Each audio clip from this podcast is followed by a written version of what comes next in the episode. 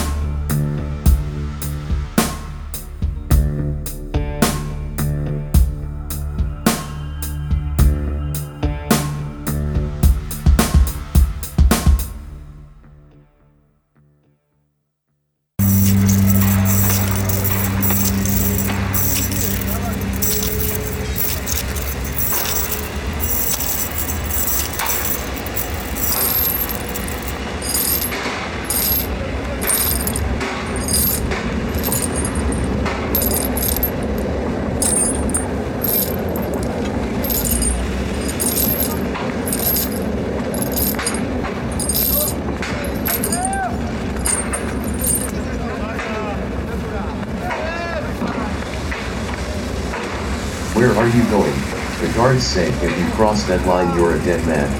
I've been long enough in this prison camp, so I'll take my chances. So long. Prisoner, don't cross that line. Stop me if you can. That's why they call it the deadline.